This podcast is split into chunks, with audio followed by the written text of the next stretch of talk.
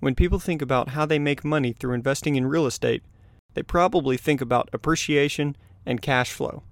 And while those are two ways real estate makes money, did you know that there are actually five different ways real estate pays you? I have to give credit to Keith Weinhold and the Get Rich Education podcast as he frequently talks about this, but it is important to recognize all the different ways real estate pays its investors. So, with that being said, let's dive into the five different ways investing in real estate makes money.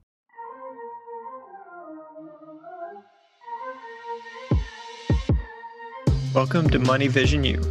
In this podcast, we are passionate about teaching the financial class you should have had in high school so you can learn how to fast track your financial freedom. If you want to learn how to make, manage, and multiply your money and see opportunities the way the wealthy do, then you came to the right place. I'm your host, Stuart Berryhill. Money Vision U, class in session.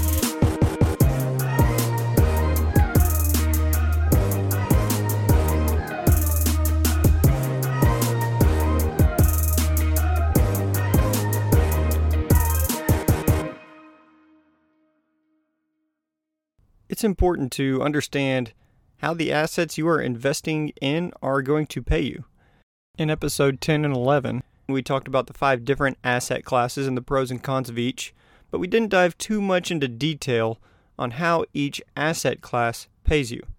And I bring this up because while I'm talking about the five different ways investing in real estate pays you, you should really compare it to how the other asset classes pay you as well. But with that being said, let's look at the five different ways real estate investing makes money, starting with number one appreciation. To define appreciation, it is simply a scenario where the price of an asset continually goes up in value. And this is compared to depreciation, where something goes down in value. So, with depreciation, think about a car. You buy one, and then after putting maybe 20,000 miles on it in a year and giving it a little wear and tear, just one year later, that car may be worth $5,000 less than it was when you first bought it. That is depreciation. But compare that to real estate. Compare that to maybe a house that you buy and rent out. You buy one, and even with a little wear and tear on it, meaning the AC unit gets older, the roof is older, etc., and so on, the value of the house still often appreciates. Houses that might have been $90 per square foot five years ago, 10 years ago, something like that, might be $120 per square foot now. And you may be thinking, well, that's because it's just a seller's market right now. And while it definitely is a seller's market right now with the prices, the price of real estate constantly appreciates over the years. So there may be times where it is a buyer's market and a down year for real estate prices, but it often will eventually rise and bounce back and appreciate to a price point where you would make money if you sold the property. But that is the first way and a common way people know that you can make money through investing in real estate.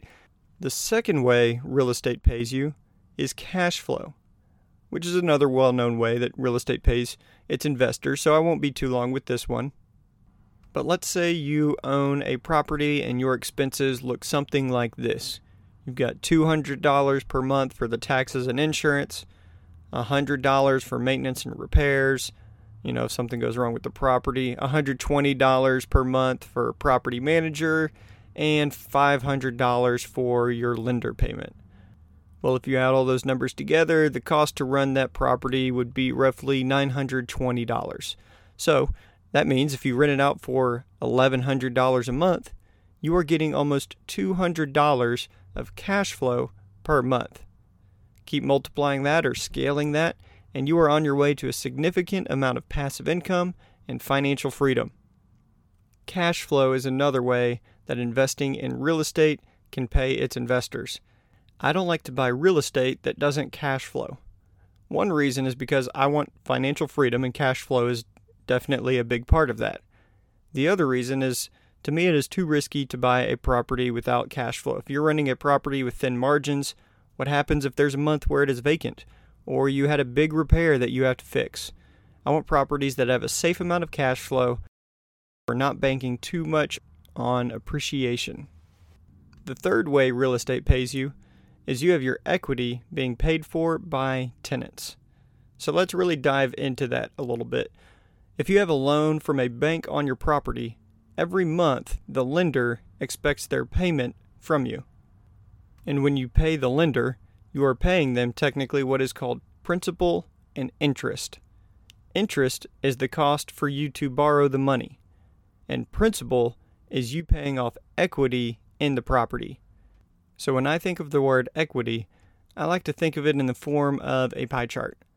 Maybe you buy a property and you put 20% as a down payment on the property, so you have 20% equity in the property to start. And then maybe by the end of year one, after making some principal payments to the lender over the course of a year, you may have 21 or 22% equity in the property.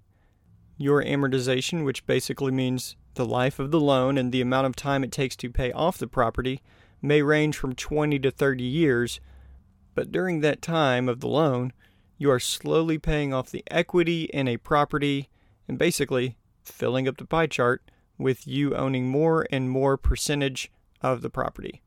Once it's paid off, you own the property and don't have to make any more lender payments. So, how does any of this make a real estate investor money? Well, if you're renting your property to a tenant, guess who is paying that lender payment for you? It's not the investor, it's actually the tenant. If the lender payment is, call it $500, and you're charging $1,100 for rent, then the resident renting from you is paying that lender payment and thus helping you pay off equity in the property. And a big bonus on that is you actually don't have to pay taxes on any equity because it is considered debt. When you sell a property, you are basically being written a check for two things. One is the surplus for how much extra it sold for than you bought it, and two is the reimbursement of the principal or equity that you had in the property. But you should understand that you pay taxes on what is called the capital gains. So, meaning you buy a home maybe for $100,000 and sell it for $150,000. That $50,000 difference is considered taxable as it is capital gains. But your equity, on the other hand, maybe you started with 20% equity.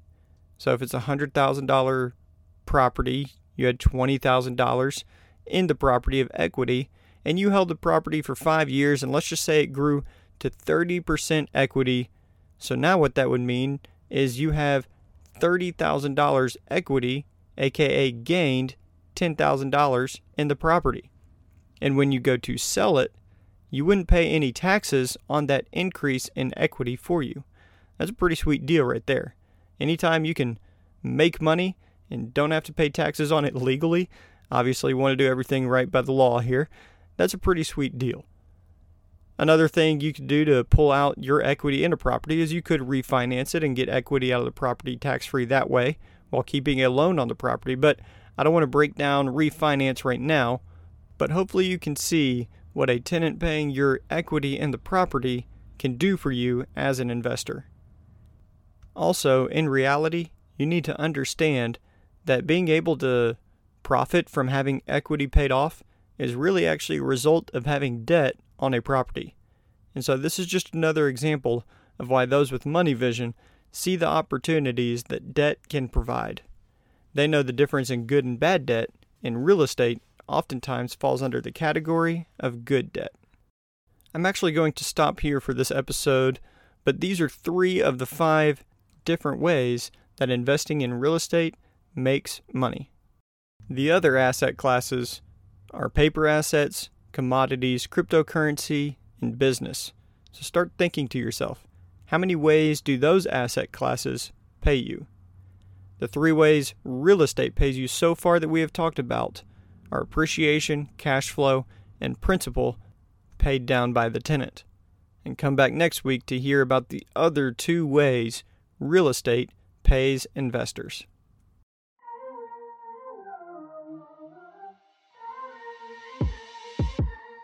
Thank you for listening to this episode of Money Vision U. If this is something that added value to you, then please subscribe, leave a review, and share. We are passionate about teaching financial literacy so you can learn to take control of your financial future. If you want to learn more, then follow us on social media platforms at MoneyVisionU. We look forward to catching you in the next class.